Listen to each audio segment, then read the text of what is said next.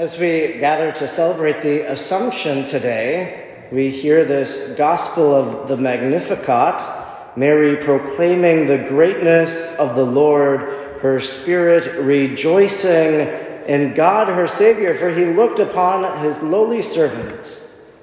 And really, with the Assumption,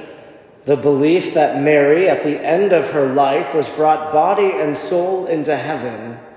truly was able to repeat these words once again as she was brought into the presence of her Son, as she was there among the angels, among the saints, as she was reunited with Saints Anne and Joachim, her parents, and all of our forefathers and mothers in the faith.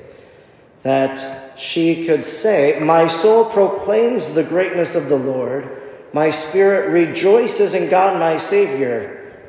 proclaiming God's greatness because God chose to bring her body and soul into heaven, to unite with her once again, her son, so that she could be with him again. Seeing her son truly would have been a moment of proclaiming the greatness of God and rejoicing in what he had done. And Mary, realizing this in her lowliness and her humility, is able to give this praise back to God. Well, then Our Lady, she says, From this day all generations will call me blessed. And for all of us, here we are today on August 15th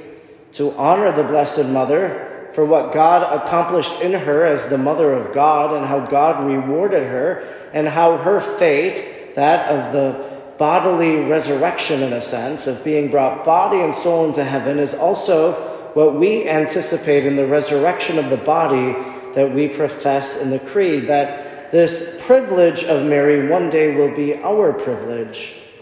And so, as we look up to heaven and think of Our Lady, as we pray the rosary and reflect on the fourth glorious mystery today, Really, all generations have indeed called her blessed, that for nearly 2,000 years, in the beginning days with the apostles who were devoted to her, in the emerging years afterwards with the council that declared her Mother of God in 431, with the church that proclaimed her glories throughout the ages, the church fathers who preached on the Dormition or the Assumption of Our Lady beginning at least in the 600s, that all generations have called her blessed because of what the Almighty had done in her, the great things that He accomplished in her and with her and through her. Not only do we on earth call her blessed, but even as we had in Immaculate Mary, our opening hymn today, in heaven, the blessed your glory proclaim. On earth, we, your children, invoke your fair name. But in heaven, they also proclaim her glory. That she is able to proclaim God's greatness, and we in turn are able to do the same. Her prayer of the Magnificat is a model for her not only at the visitation, but one for today on this feast of the Assumption. And it is this prayer of the Magnificat that really every day of our lives we can make our own as we proclaim God's greatness and rejoice in God our Savior.